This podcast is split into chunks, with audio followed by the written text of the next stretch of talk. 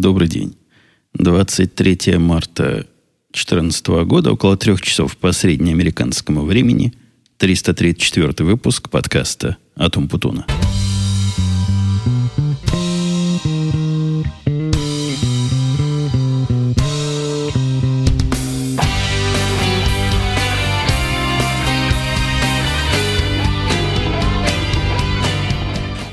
Несколько я с этим выпуском задержался, но причина тому какое-то отсутствие тем. Если на прошлые подкасты как-то темы сами выскакивали, то на этот не собирались и не собирались. И сегодня я тоже посмотрел на подготовленный свой список и, и даже немножко расстроился. Мало написал. Ну, значит, плохо старался за прошедший период, сколько мы с вами не слушались. Но потом, потом я обнаружил прекрасное. Потом я увидел, что есть целый набор комментариев, за что вам, дорогие слушатели, которые не ленятся писать вопросы и замечания. Спасибо большое человеческое, потому что вот на такие безрыбные дни как раз вы и выручаете. Посему я начну с каких-то заготовленных тем сначала, а потом потихонечку перейдем на целый ряд. У меня полторы страницы, две страницы комментариев – которое, по-моему, интересно будет и мне, и вам осветить. Самое первое, это даже не тема, потому что к такому я не готовился, но мог и ожидать. По-моему, месяца два назад я с вами делился о страшном и чудовищно невменяемом счете за воду, который я тут получил. Я не уверен, что делился, но если нет, это был счет где-то на 400 долларов и воды за два месяца – то есть, чтобы вы понимали цену на воду местную, за два месяца 400 долларов это очень трудно разлить. Я даже не представляю, если я не ошибаюсь, это около то ли 40 тонн, то ли что-то, какое-то невменяемое количество воды. И я позвонил в городские службы, говорю, что за дела такие, проверьте, может, ваши счетчики глючат. У них там все хай-теком сделано. По-моему, я все это рассказывал. И утверждали они, что не в счетчиках дело, а дело у меня, и надо, значит, у меня разбираться. Ну, решил я дать этому всему еще один шанс, посмотреть, что будет через месяц, потому что одна из теорий была такая странная. В прошлый раз, когда этот счет приходил, это как раз тот период был, когда теща была.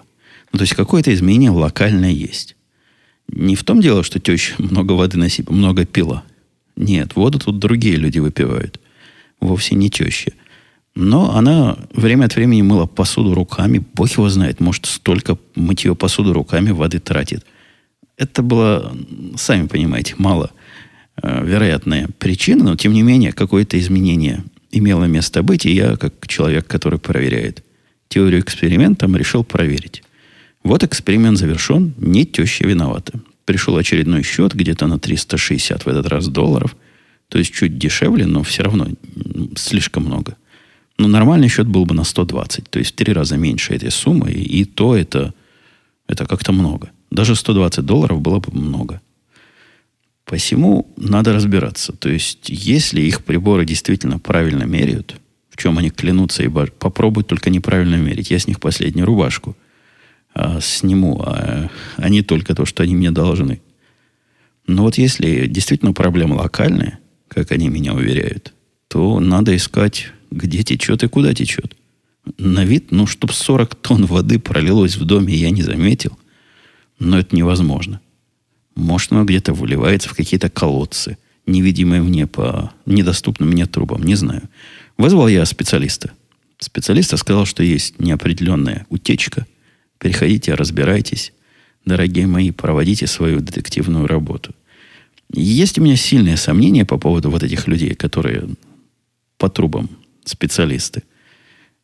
Мне редко попадались такие концептуальные водопроводчики, которые вот на таком уровне могут пойти найти то не знаю что. Но то, что в нашей профессии программистской и компьютерной это каждодневная практика, у них с этим не так. У них, насколько я понимаю, вот есть труба, крутишь гайку. Нет трубы, не крутишь гайку. Течет, меняешь прокладку. Не... Хотя, возможно, я упрощаю эту профессию. Возможно, действительно придет детектив, который специальным прибором или с собакой наученной на воду, все найдет и, и все починит. Пока даже непонятно, когда они придут, когда я заполнил этот э, запрос, там меня так спросили, это проблема как угрожает жизни или нет? Сегодня присылать или не сегодня? Но я подумал, ну, действительно, если два месяца где-то оно течет, и за это время никто не утонул, то, наверное, жизнь оно все-таки не угрожает. Так что ожидаю прихода эксперта где-то в начале следующей недели. Пару слов про рабочие темы. На этой неделе прошлые работы, то есть вот та фирма, из которой я ушел, и та, в которую они проявляли активность. Про активность не та, в которую, а та, которая купила ту фирму, из которой я уж... Ну, вы поняли идею. Вот эти две фирмы, в которых я уже не работаю, проявляли активность всяческую. Про первую половину я вам рассказывал, что со мной связывались и спрашивали, как, не могу ли я им в этой кризисной ситуации помочь. Но у них там такое болото. Поэтому дела быстро не делаются. Они время от времени мне присылают э, свои очередные результаты очередных совещаний. Да, мы это обсуждали, вот почти решили. Но вот еще немножко не дорешили, план не дописали. Ну и таким вот примерно образом. Вы помните, там до июня дедлайн, то есть если до июня не сделают, то все пропало. Чего они себе думают, я не знаю, но я им прямо сказал, времени у меня стопроцентно над над тем, чтобы помогать вам, не будет. И если вы предполагаете, что там на месяц работы, имейте в виду, что мне надо будет как минимум в три раза больше времени на это. Посему, поскольку буду делать я это в свободное время, если буду, я даже не дал согласия. И времени свободного у меня не так, чтобы слишком много. А чтобы ситуацию сделать еще более курьезной, я напомню, чтобы вам представляла вся эта история, когда наша большая корпорация решила избавиться от продукта и от людей, и от отдела, они разделили активы на две части. Одни активы были проданы, вторые остались, которые непродаваемые. И между двумя компаниями был договор, что они взаимно опыляют друг друга. То есть новая компания, которая купила все со специалистами, будет в течение года поддерживать те системы, которые остались, а за это будут получать доступ к компьютерам. Ну, вот это та самая причина, что это все на, на год было, и год заканчивается, вот поэтому начали все суетиться. Первая сторона начала суетиться, о чем я вам донес. Но и нетрудно догадаться, что и до второй стороны начала доходить эта проблема. То есть год заканчивается. Я не знаю, поддерживали ли они им что-нибудь и делали что-нибудь. Я сильно сомневаюсь. Потому что меня никто не спрашивал там такая старая программа, которую, ну, я нормально документировал, но ну, я их знаю, они наверняка спросили. Скорее всего, ее руками за это время не трогали. А вот теперь, в последний момент, когда гром грянул, они решили ее потрогать. Потому что, когда сервера перенесут, эта проблема будет с двух сторон. И те, которые не умеют переносить, и те, у которых теперь серверов не останется. И им надо срочно решать, что делать. Так что получил я такой предварительное предложение и с прошлой стороны, не хочу ли, значит, я им помочь, и с этой стороны. Никаких шансов помочь им одновременно у меня нет. Я индейца спросил, не хочет ли он за это взяться, моего бывшего уже индейца. Но он как раз нашел новую работу. Да-да, он устроился, он уже больше недели работает на новом месте, где-то недалеко в пригороде. Говорит, нравится ему. Первый раз, говорит, попал в такое место, где он самый умный. То есть там контора такая весьма средненькая с точки зрения квалификации, и он там суперзвезда. Когда мы с ним вместе работали, он всегда был у меня звездой, но вот до суперзвезды никогда не дотягивал, потому что у меня все, ну или почти все были примерно такие же умные. А там он вот просто вообще вот из другой лиги. Все ходят к нему в очереди, стоят и спрашивают совета, и искательно заглядывают в рот. И времени у него нет. Он прямо отказался, сказал, да нет, вопрос даже не денег, ни за какие деньги я не найду времени, тут надо себя показывать, себя доказывать. Работаю как проклятый.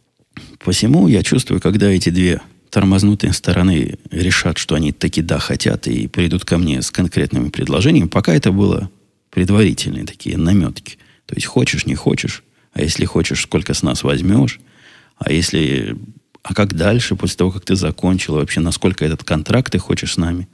Или мы хотим с тобой? Пустопорожнее пока разговоры до, до главного не дошли. То есть денег еще не платят, я им еще ничего не делаю. Да я им, повторяюсь, еще и не сказал, что буду это делать. Поскольку они с трудом могут сформулировать, а, чего они, собственно, от меня хотят. Но особенно вот та большая корпоративная сторона, она как-то слабо представляет, зачем я им нужен и какую именно работу надо делать.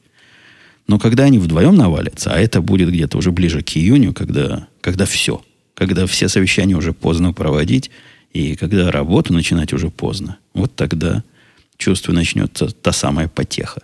Устрою среди них аукцион за свои драгоценные часы. Кто больше даст, тому и буду писать.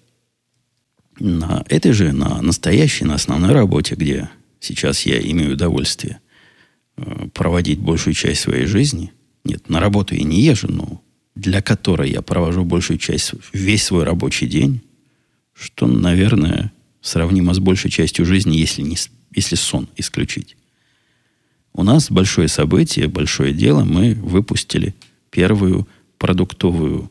Я и в прошлый раз да, рассказывал, что мы выпустили первую продуктовую нашу систему, то есть продакшн появилась у нас. Разрабатывали с ну, так по-хорошему, наверное, с ноября месяца, то есть где-то почти полгода, да целых полгода. И она не просто доступна заказчикам, а заказчики уже начинают ее использовать для своих черных дел.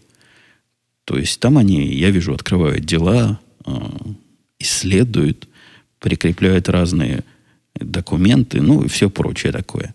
То есть все зажило своей жизнью, все на автономном полете, следить за ним особо не надо, все само себя, все как я люблю. То есть система сама за собой ухаживает и сама себя подчищает, и сама себя холит или леет. Пока нет никаких претензий, но время от времени они просят, вот, вот это немножко поменяйте, то немножко добавьте. И судя по запросам, они таки понимают, как этой системой пользоваться. То есть они понимают, зачем, с точки зрения бизнеса, зачем это надо – все их запросы, которые были, были более чем разумные. Добавить сюда такую фильтрацию, добавить туда. В основном по мелочи. То есть даже не приходилось ничего на живую нитку там подчинять, а все, все было задумано, и эти возможности расширения и изменения поведения уже заложены. То есть надо было просто поменять немножко конфигурационных параметров. Активно ходят они каждый день там десятками эти кейсы закрывают, открывают. Но это много. Чтобы вы понимали, в течение дня вот этих событий, которые мы вылавливаем, а их выловить прямо совсем непросто, глазами не, не выловишь. Для того, чтобы их выловить, чтобы вы понимали себе, какой объем данных, с чем мы должны сравнивать, объем данных относительно небольшой. То есть на каждый день есть 20 миллионов того, что мы сравниваем, и 400 тысяч или 500 тысяч того, с чем мы сравниваем. И вот эти сравнения между собой довольно сложные и мудреные математически происходят. Для того, чтобы определить различные шаблоны, вот и корреляцию между этими данными и теми данными. Ну, компьютер они вкалывают, а не человек, так что, так что все делается быстро. Все это проанализировать в конце дня, а нам это надо на следующее утро представить. Пока занимает ну, сам анализ минут, наверное, 5, а предварительная к нему подготовка, где разные шаги предпринимаются для того, чтобы анализ был быстрый, наверное, еще минут 15. То есть за 20 минут мы можем целый день проанализировать целиком и полностью и выдать результат на гора. И в каждый день мы таких находим событий, ну, от 3 до 10. И я вижу, что заказчики наши пошли реально в историю. Мы предоставили данные прямо с 1 января, все пере, пере, перепроанализировали. И они ходят туда в историю, и исторически тоже дела проверяют. То есть серьезно, просто приятно глянуть. Написал систему, она работает как задумано. Люди ею живые, реальные пользуются. Причем, судя по всему, пользуются ну, более, более активно, чем мы ожидали. Я не думал, и у нас даже не было в мыслях, что они пойдут в исторические дела расследовать. А нет. В детективах это называется холодное дело. Они идут и холодные дела тоже расследуют. И, видимо, им удобно, видимо, им хорошо. В общем, большая радость на, нашем, на нашей улице, целый праздник. Друг друга хвалим. Все программисты друг друга хвалят. Начальство нас хвалит, мы его хвалим.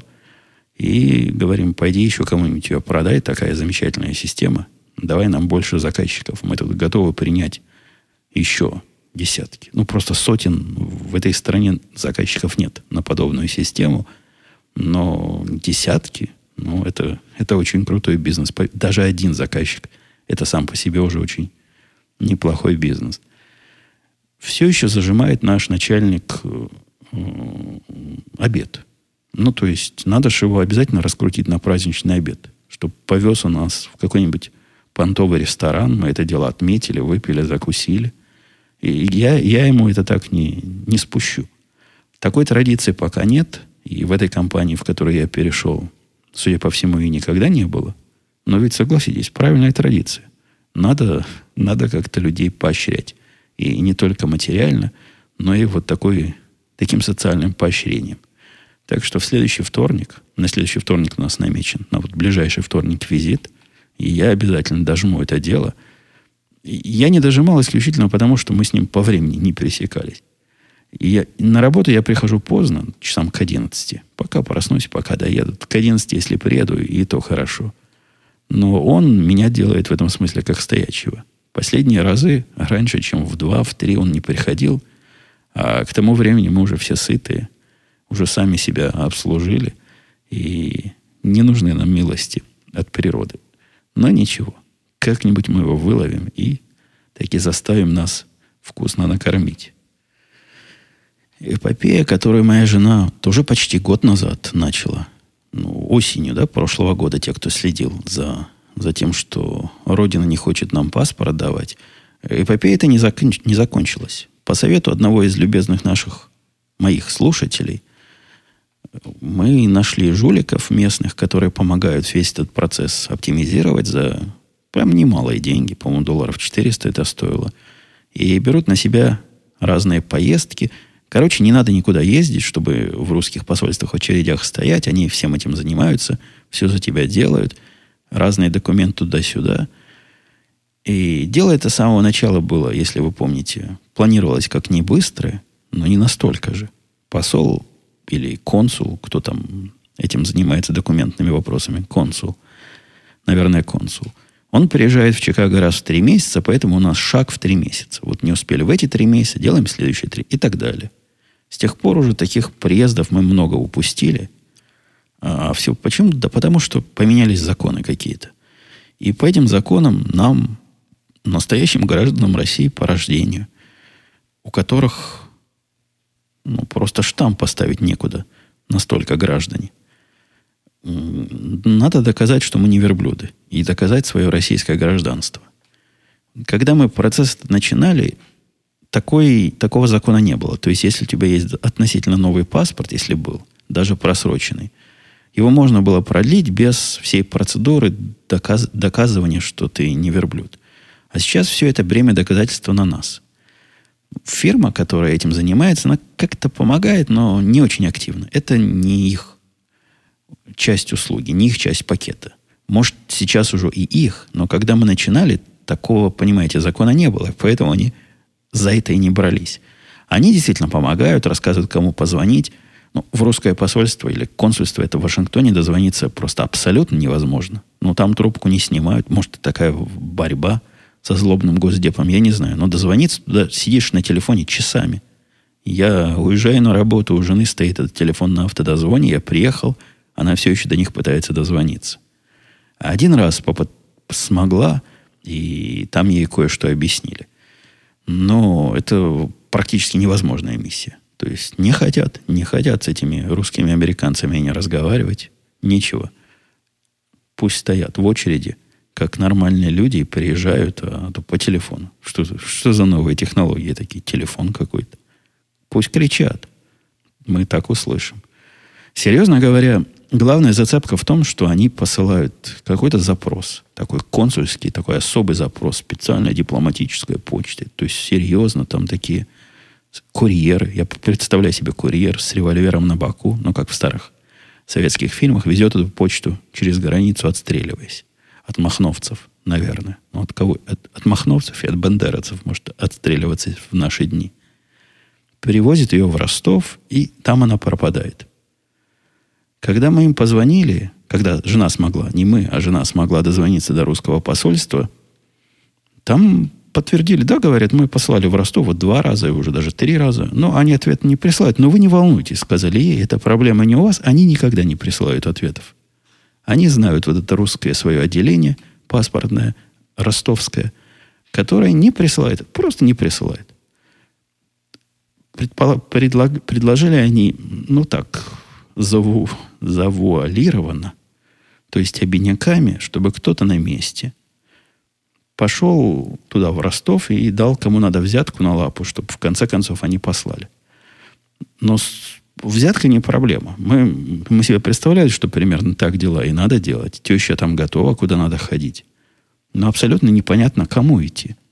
То есть из всего этого ростовского паспортного стола, который специальный главный, мы ни адреса, ни места не знаем, куда ходить. Знаем только фамилию чувака.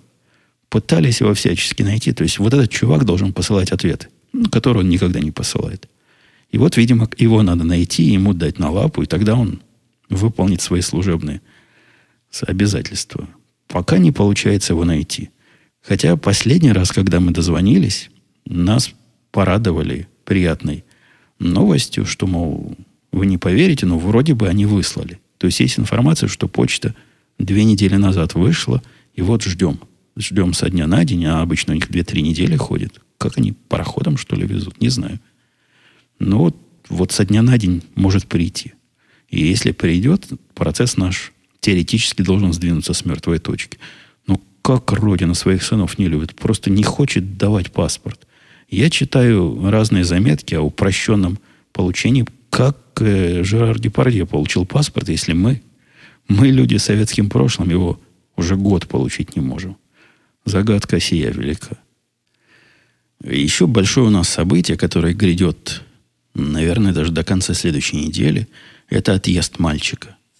С мальчиком вот эта теоретическая возможность разъезда его с нами, ну, то есть он же большой уже, и весь горит начинать свою собственную жизнь, пока он с подругой со своей не расстался, не помню, рассказывал я, ну, как-то он с ней уже расстался, в общем, тут рассказывать нечего. А собирались они вместе снять квартиру недалеко от нас, даже ходили вместе, выбирали, приценивались – а потом как-то все это разладилось. И разошлись, как в море корабли. После этого он смурно ходил какое-то время, потом починился и начал опять смотреть на сторону, снять квартиру. Но поскольку подруги постоянной как-то пока нет в наличии, а квартиру снять хочется, была идея снять квартиру на пару с каким-нибудь соседом. Почему на пару с соседом? Потому что в нормальном районе, вот где мы живем, и где, конечно, он тоже хотел бы жить, одному вот такому, как он, квартиру потянуть тяжело. Ну, совсем тяжело. Нормальная квартира будет стоить маленькая на, на одного нашего мальчика, наверное, 1200, 1100 долларов, примерно так. Причем это не то, что какой-то шик и блеск. Нормальная, просто в, в пристойном районе нормальная квартира. Кроме того, что платить вот это каждый раз в месяц, надо же еще платить разные коммунальные услуги. Он еще и машину выплачивает, часть суды свою. В общем, у него есть что платить, и зарплата у него там постоянная. Какую-то квартиру он себе, наверное, может позволить, но не целую, а половину. И вокруг этого ходили разные разговоры, но дальше разговоров дело не шло, потому что как-то оно хлопотно все, да, какого-то соседа искать. А что за сосед еще? Целое дело. Вторая была параллельная мысль, которая у него как-то не очень активно, по-моему, в голове разрабатывалась. От работы ему то ли позвали, то ли намекнули, что можно поехать в Колорадо. Там у них, значит, офис, то ли головной, то ли еще какой-то. Им такой специалист, как наш мальчик, настолько нужен, что они его прям начальником над целым отделом таких же бездельников поставят. И будет ему, значит, там новый уровень карьерного роста. Нам, конечно, не, не хотелось бы ребенка своего в Колорадо в какой-то к жукам отпускать, да и, и сам он не особо рвался. Ну, кому эта дыра нужна? Посему возможность переезда в Колорадо, она так в воздухе витала, но весьма и весьма эфемерно. Маловероятно, и, да и он сам серьезно об этом не думал. А тут события повернулись весьма привлекательным для него и, по-моему, вполне разумным для всякого человека образом. В их фирму А занимается он, я напомню, в фирме, которая как-то с робототехникой. Она ее изготавливает и продает. И эта робототехника используется везде при строительстве. Ну, такая техника, знаете, настоящая, железная. Вплоть до летающей, ползающей, самоходящей, самонаводящей. Все они это делают, и он занимается в этом во всем маркетингом, во всей этой шарашкиной конторе. Не, ну они серьезные люди, то есть они не стартап какой-то. Деньги приносят, и прибыли там постоянные. И, в общем, никто не жалуется на недостаток средств. Так вот, к ним раз в месяц на 4 дня приезжают два чувака из далекого офиса. Из того, видимо, колорадского, я не уверен. Но из удаленного офиса каждый месяц приезжают на 4 дня. Один-два человека. Иногда два, иногда один. Коллеги. Когда они сюда приезжают, их селят в гостиницу и посчитали и прослезились. То есть в приличную гостиницу их поселить дорого стоит. Возникла мысль, а не снять ли нам специально квартиру, которая будет стоять пустой все время, но вот эту неделю в месяц будут они там жить. Посмотрели, нет, получается чуть-чуть дороже, чем их житье в гостинице. Вот такую квартиру содержать. И кому-то из них пришла в голову гениальная мысль, а не разделить ли этот расход. Может, есть тот, кто бесквартирный, кто хочет снять квартиру. Так мы с ним поделим расходы, сказала работка. То есть предложили моему мальчику за полцены снять квартиру, что там получается, причем полцены на все. На коммунальные расходы, на, на все, на все, на все. И получилось, что квартира со своим собственным бассейном, даже не квартира, а такой таунхаус, ну, это по-местному как бы такие домики на два хозяина, ну, или больше, чем на два хозяина. У каждого свой отсек, у каждого свой вход, да еще у него там собственный бассейн сзади есть. В общем, крутая квартира, которая вот так стоит, если на два умножить, 1400, а ему обойдется всего в 700. Ну, дело хорошее. И он уже согласился, у меня лежит на столе договор, он ко мне как к большому специалисту его принес на аренду показать. Ну, я его, конечно, просмотрю, но не знаю. Там на работе уже просмотрели специальные люди, сказали, можно, можно подписывать.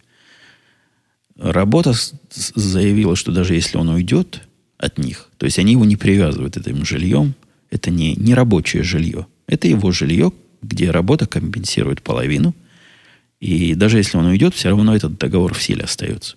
То есть им же так, так же и надо чуваков принимать. Но он будет принимать теперь чуваков со своей прошлой работы, если... В общем, крутое. По-моему, крутая, крутая сделка. Такие на дороге не валяются, посему он уже готовится, собирает вещи, думает, что у нас тут унести, чтобы туда... Он так смешно сказал. Жена его повела в подвал и говорит, вот это можешь забрать, вот это забирай, вот это, значит, тут диван, тут стул, тут кресло. Он говорит, ой, как много вещей. Буду жить как настоящий интеллигентный человек. Его понимание русского языка иногда прям поражает. То есть жена его сильно учила русскому языку и даже учила читать. И иногда поражается жена тому, что она таки его научила как-то читать по-русски. Он, например, он на гитаре играет, но он вообще на всем у нас играет. И какую-нибудь понравившуюся песню разучивает, так у него текст напечатанный, слов, русскую какую-нибудь песню. На русском языке он может это с листа читать бегло и может это петь. То есть не зря она его учила. А дочка наша тоже проявила недавно какие-то таинственные познания. Ее тоже так же примерно учили русскому языку, но не так террористически активно, как жена в свое время издевалась над ребенком. Я, я всегда говорил, зачем ему читать по-русски? Ну, живет человек в Израиле, зачем ему по-русски читать? Ну, что? Ну, как-то она его учила. А дочка из-за навыков, полученных в, те моменты, когда над ней издевалась жена, научилась читать как-то даже бегло. Вот когда она смотрит ее любимая передача, это хорошо. На YouTube идет. По-моему, она смотрит в таком мягком варианте, где разные матюки запикиваются. Я пару раз не смотрел. Так вот, там она успевает прочитывать вот эти баблы, которые выскакивают по-русски. Ну, разные, знаете, такие сообщения. Там действительно надо уметь быстро читать. И она успевает. То есть не зря, не зря моя жена мучилась, видите. Русский язык как детям помогает.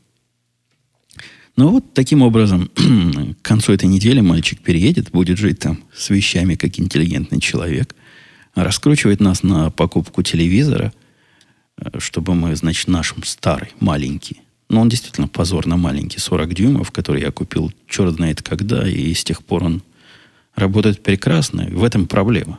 Никакого стимула менять на новый нет, хотя ну, 40 дюймов это просто в сегодняшний. В сегодняшнем 2000, какой сейчас, 14 год, это, это смешно. Это почти карманный телевизор. Вот он хочет его утянуть к себе в норку, ну, чтобы, наверное, быть еще более интеллигентным. А мы, чтобы, значит, себе купили, как я пассивно планировал, телевизор побольше. Посмотрим. Посмотрим, насколько эта затея увенчается успехом. Пока... Мне, мне, честно говоря, лень все это перетыкать телевизор. Целое дело. Вот настолько лень, что если бы кто-нибудь пришел, который... Есть наверняка такие специалисты, вот, чтобы взять старый, снять и также в то же место подключить новый. Но, может, найду в себе силы и на неделю этим займусь. Хотя не уверен. Давайте к обещанным комментариям перейдем, хотя оказалось, что и моих разговоров тут на полчаса было. Я думал, минут за пять. Все быстренько покрою. Ну, давайте комментарии. Саша спрашивал, Евгений, сначала утверждал, Евгений, спасибо за подкаст, а потом вопрос. Не могли бы вы рассказать, что за задание дали индейцу? Также интересно про последние тенденции на собеседование и т.п. Секрета в этом никакого нет. Я просто в этом подкасте стараюсь в технику в глубокую не уходить, но вот так, если на пальцах, то в другом подкасте, в котором я участвую, Радио Ти, возможно, слыхали. Там есть э, система распределения потоков, и когда мы вещаем в прямом эфире, идет определенным образом распределение. Я поручил ему написать гибкую систему балансировки этих соединений со, с двух сторон. То есть, с стороны сервера, где основная сторона, ну и немножко, чтобы все это показывать на стороне клиента, которая понимала бы, э, где, у нас, где у нас что плохо лежит, и перекидывала бы на то, что лежит получше и так далее. Примерно вот в эту сторону. Задание, как я говорил, несложное, и у меня сейчас есть решение, которое вполне работает, которое даже не надо было писать, но вопрос-то был не в том, чтобы дать ему какое-то реальное, а реальное с точки зрения выполнения и относительно широкое с точки зрения тех технологий, которые он там... Я ему даже рассказал, какие технологии использовать, где там ему спринг использовать, где ему то использовать, где все. И вот это он и делал. И вот это его как раз и починило. Что же касается последних тенденций на собеседованиях, ну, удивляет, я уже говорил, что самые заскорузлые компании про новое спрашивают. Не очень понятно, насколько оно им реально надо, или они просто заучили – что вот такие вопросы надо задавать. Очень много спрашивают про то, что сейчас называется big data, то есть большие данные. Даже если компании эти большие данные сто лет не надо, этим опытом красиво щегольнуть. Модно на собеседованиях в, в умных местах разная функциональщина. Ну, реально про это спрашивают. Практически каждое место интересуется твоим опытом, знаниями, пониманием – разных облачных инфраструктур и написание систем под эти таинственные облака. Вот примерно так. Ну, а все остальное, все все как обычно. Да, и во всех компаниях, абсолютно во всех есть, куда мой индейец ходил, есть упор на методологии. Они все джайловские разным образом, то есть такие. Во всяком случае, они так себя видят в общем, динамически по самой не могу и требует от соискателя понимания, как эта методология работает. Ну, что само по себе смешно, но это, это разговор не для нашего с вами подкаста. Э, Омлет писал, как только услышал про то, как измерить влажность, почему-то сразу вспомнил про психометры школьного курса физики или природоведения. Там многие мне люди, кстати, не только Омлет, писали про разные приборы, которые там за 15 долларов можно купить. Но тут либо я плохо проблему описал, либо вы не дослушали до конца и дали ответ на вопрос, который знали, а не на тот, который я задавал. Чем померить, у меня нет проблемы. В этом увлажнителе там уже есть такая штука, которая и так проценты какие-то пишет. И чем проценты больше, тем оно влажнее. То есть оно Технически я могу увидеть, что оно работает или не работает. Я спрашивал про то, как почувствовать, про то, как э, объяснить себе, а за что я потратил все эти деньги и зачем мне вообще этот прибор. Там ниже один из слушателей писал, э, Илья, что если не заморачиваться с психометрами, то один из признаков сухого воздуха – пересыхающие внутренности носа. Если пропала влажность, так оно и раньше ну, у меня не пересыхало ничего. Я не замечал, что кто-то тут сухими носами ходит по дому. Э, так что загадка остается. Не зря ли я все это потратил. Я пытаюсь найти... А, вот еще один комментарий. Здравствуйте, Евгений. Присоединяюсь к сообществу. Спасибо за подкаст. Очень замечательно слушать жизнь на другом континенте. Хотел бы, если можно, склонить вас, вас к вопросам из сферы работы. Может, слух несколько замылился, и я пропустил что-то мимо ушей, но чем вы сейчас занимаетесь? Зачем вагоны разгружаю и загружаю. И очень интересно, что используете, имею в виду языки программирования, может, немного... Не-не, давайте мы вот так в технологии в этом подкасте не будем уходить. Занимаюсь я, с, если уж с высоты птичьего полета и трансатлантического самолета, тем, что раньше я мог сказать, что считаю чужие деньги. Сейчас я даже такого сказать не могу. Я помогаю тем, кто считает чужие деньги, э, прикрывать свою, то, на чем они сидят, в случае каких-то непредвиденных событий. Это все называется емким словом compliance. То есть есть масса разных правил, которым э, эти компании, распоряжающиеся чужими деньгами, должны следовать. И правила эти сложные, противоречивые, иногда плохо определенные, иногда неопределенные вообще, иногда определенные только на уровне «а хорошо бы, если бы». И самим это ну, исследовать, самим обеспечивать вот эти правила, выполнение этих правил, как правило, компании, правила, как правило, компании не могут. Но это для них слишком сложно. Это не их специфика, не их специализация. Причем даже самые крупные. Они предпочитают это дать кому-то, кто вот этим умеет заниматься. И вот этот, кому они хотят отдать, желательно, чтобы был бы э, независимый, то есть не был, э, чтобы это не был продукт конкурента или, или коллеги, на это плохо смотрят. И вот как раз мы в этой области один из центральнейших таких независимых, ну, главнейший практически подрядчик подобных решений. Вот этим, не знаю, насколько стало вам яснее, чем я занимаюсь после такого объяснения, но вот примерно, примерно этим. Александр писал, T-Mobile и Sprint дают полностью безлимитные планы. У T-Mobile в 70 долларов входит еще 5 гигабайт штатного тедеринга. Не-не-не, я, я же тоже не, не вчера родился. И когда я всю эту процедуру затеивал, речь идет о изменении моих тарифных планов, там даже кто-то рассказал, что ж, шило на мыло поменял. Мальчика убрал из своего плана, конечно, от этого стало дешевле. Но я же девочку добавил. То есть количество людей у меня на плане не поменялось. Так вот, я был уверен, и такие слухи в интернете ходят, что AT&T это такой монстр тяжелый, у которого все дорого, и идите на молодые динамические компании. Ничего подобного. Вот эти 70 долларов, которые входят, вы 70 на 3 умножьте, получится 210. У меня 3 за 145. И, ну, я реально проверял, как, как это можно оптимизировать. Да ни у кого нельзя за 145 подобный план на троих человек приобрести. Да, у меня не unlimited. По объему данных у меня всего лишь 10 гигабайт данных, которых в прошлом месяце, из которых я потратил на всю семью 2 гигабайта. То есть в теории реально у тех, которые unlimited, это круче. На практике никакого unlimited у них нет. У нас есть чувак, который, по-моему, Verizon, у которого тоже все включено и все э, не но они тоже ж не, не дураки они тебе скорость подрезают или бендвив там как-то ограничить. В общем, не дают тебе разгуляться. Ты не можешь телефоном пользоваться вот в том э, объеме неограниченного, как бы хотелось. То есть сотни гигабайт тебе никто из них не даст прокачать через себя безвозмездно, то есть даром. Короче, мне кажется, я очень удачно нашел, и никаких конкурентов подобному решению мне, лично мне найти не удалось. Если кто знает, это уже, конечно, поздно, но попробуйте сами поискать что-нибудь такое, что за 145 долларов в месяц даст вам неограниченный разговор, неограниченный э, мессенджинг и 10 гигабайт на этих троих гавриков. Здравствуйте, Евгений, писал Киви. Спасибо за подкаст. Слушаю регулярно и жду новые выпуски.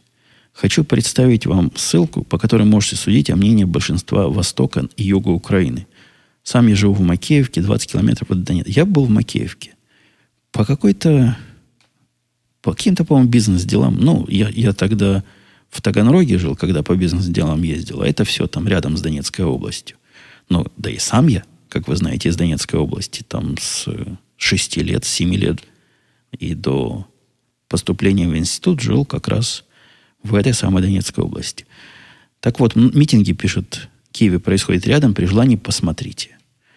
Дает он ссылку на, по-моему, канал Гоблин ТВ. И, и, не знаю, в курсе ли вы, кто такой Гоблин.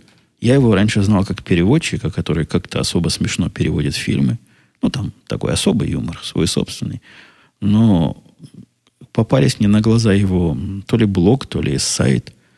Ну, мне он не кажется источником, заслуживающим не то что доверия, а даже чтения. Какой-то он, не знаю, он мне не нравится. Как-то у него все черное и, и серое, и все в основном черное, и какой-то унылый, совершенно унылый тип с весьма странной точкой зрения на окружающий мир. Вот из танка, из, реально из башни танка. Он на все на это смотрит. Так что при всем моем уважении к я не могу судить по его видео. И я не знаю, такое ли мнение, как у этого гоблина на всем юге Украины.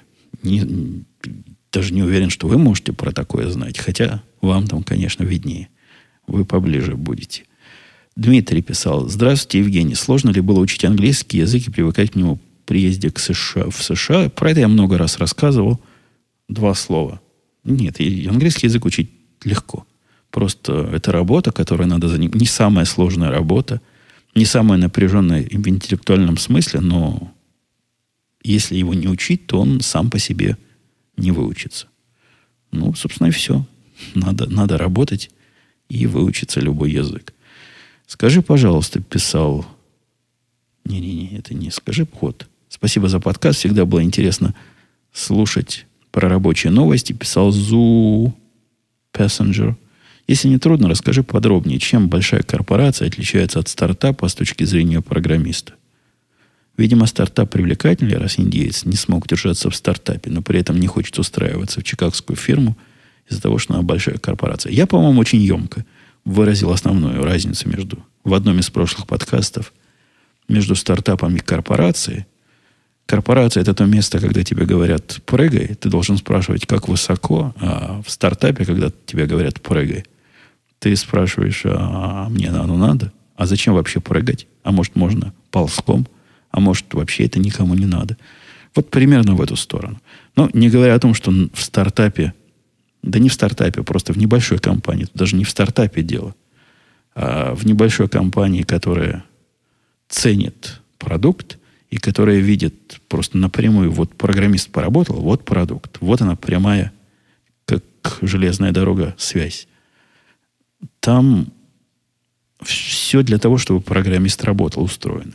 Потому что вот она связь. Если программист не будет работать, то у компании не будет денег. Все очень и очень просто и очень логично. Подобной связи в большой корпорации нет, потому что тот вклад, который вносит конкретная группа – конкретный отдел, конкретное подразделение, как правило, размыт.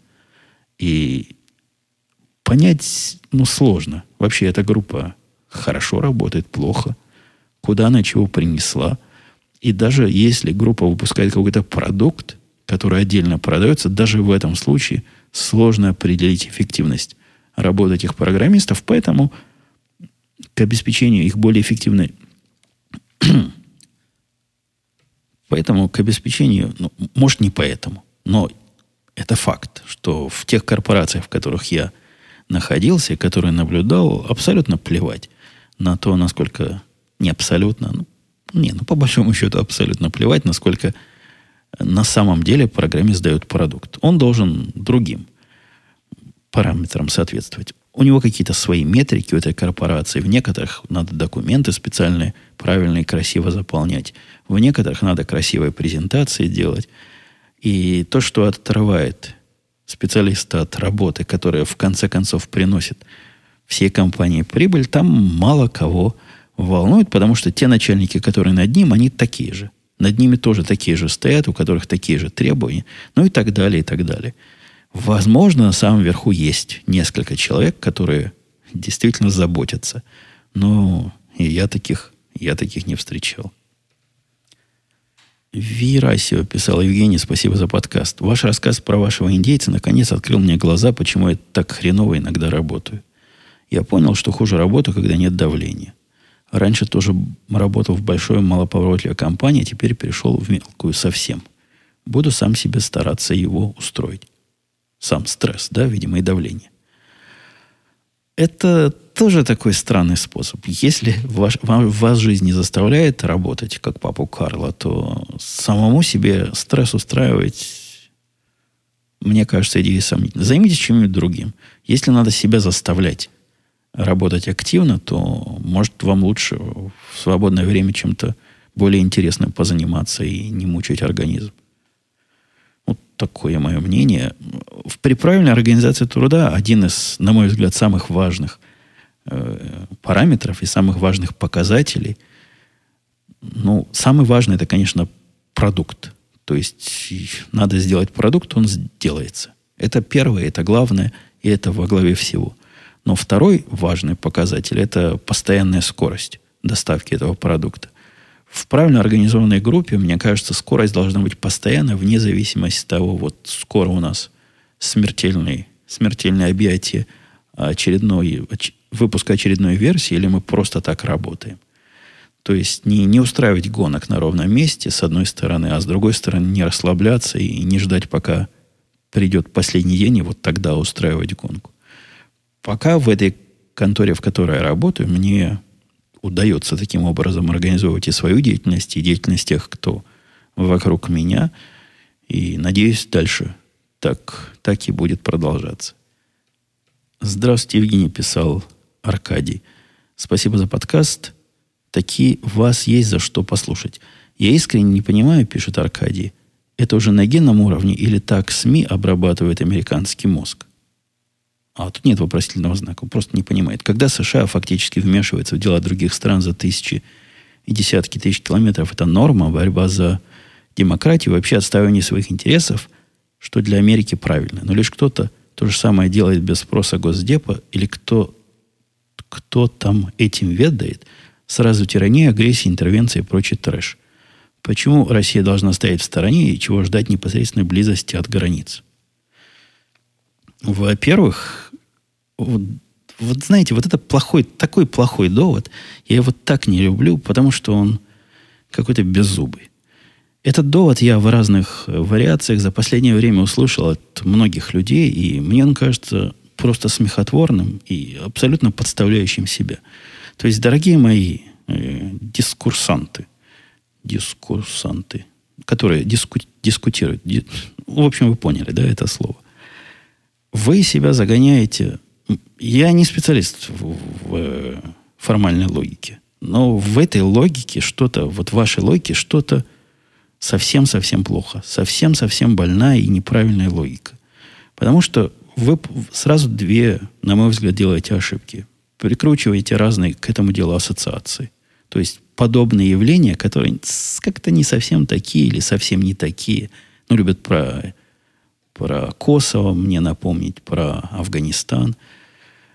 То есть, когда вы на это тонкое поле входите, вы должны быть готовы, что ваш оппонент пойдет тоже по этому тонкому льду и начнет вспоминать про аннексию части Чехословакии, про аншлюсы, когда тоже похожим образом голосование происходило. В общем, вы вступаете на, на область, где можно провалиться легко и самому по тот самый лед – на который вы загоняете противника.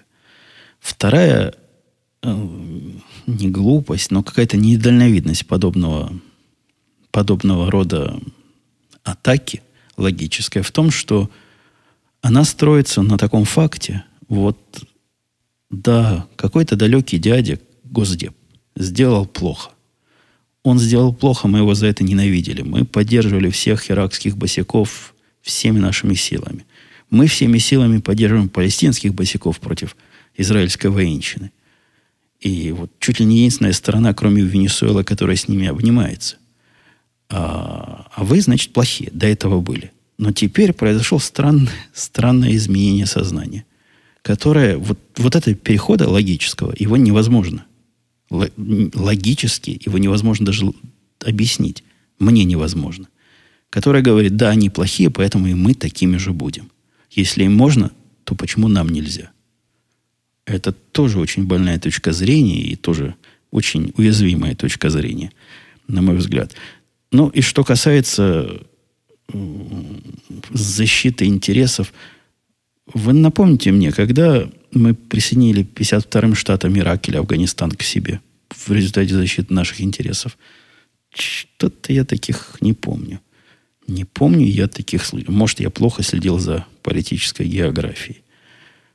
А главное, пишет в конце, это уже он сам себе отвечает Аркадий, почему в Детройте в 67 году, в 67 году в Детройте, то есть это сколько, 50 лет назад, да, он вспомнил, или в Лос-Анджелесе в 92 году введение войск и гвардии, это было правильно. Я даже скажу больше, вот просто вырву очередной довод из э, рук Аркадия. А почему тысячу лет назад крестовые походы были правильны? А почему еще раньше Атиле было можно, и Чингисхану, и Александру Македонскому, а нам нельзя?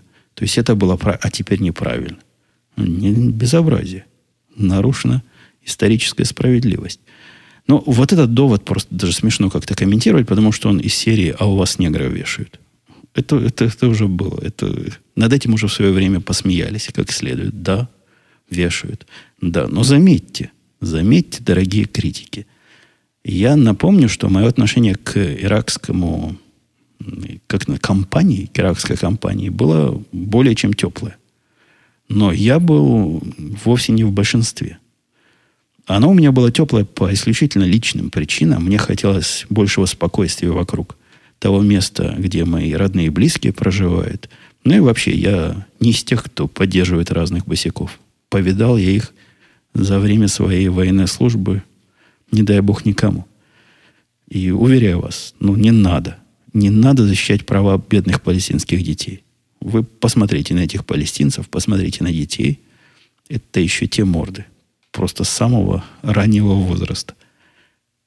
Так вот, в то время, пока я пропагандировал военное вторжение и всячески его поддерживал, примерно половина населения, я думаю, даже больше, чем половина населения, да в конце концов это как говорят аналитики, стоило республиканской партии вот того провала, который, в котором она после Буша до сих пор находится, и вот этот крен, что у нас Обама в президентах, как раз то, что большая часть населения как, не была согласна. Меня, меня это не удивляет. Мою жену это сильно расстраивает. Вот, вот эта всеобщая радостная реакция на то, что пришли. Это даже не к соседям, это к себе пришли и у себя отобрали и к себе в норку отнесли. Так вот, жене моей расстраивает 90% поддержки населения, а она ходит в Одноклассники, там 110% поддержки этого всего. И ну, я на это философски смотрю и приговариваю. И помнишь, говорю я, когда ты спрашивал, почему власть такая, я тебе всегда говорил, такая власть, потому что такой народ. Так что все это грустно наши очередные 100% и голосование за КПСС в современном виде, это даже уже не, это даже уже не грустно, это даже как-то как стыдно. Ладно, все, давайте я на этой околополитической... Но, но вы сами задали этот околополитический вопрос. Я, я не нарывался. Давайте я на этом буду завершать сегодняшний выпуск. Мы услышимся с вами в следующий раз, надеюсь, до конца следующей недели – вы видите, как ваши комментарии нас поддержали. Большая часть этого выпуска именно вами, дорогие слушатели, навеяна. За что вам большое человеческое спасибо. Всего пока. Приходите.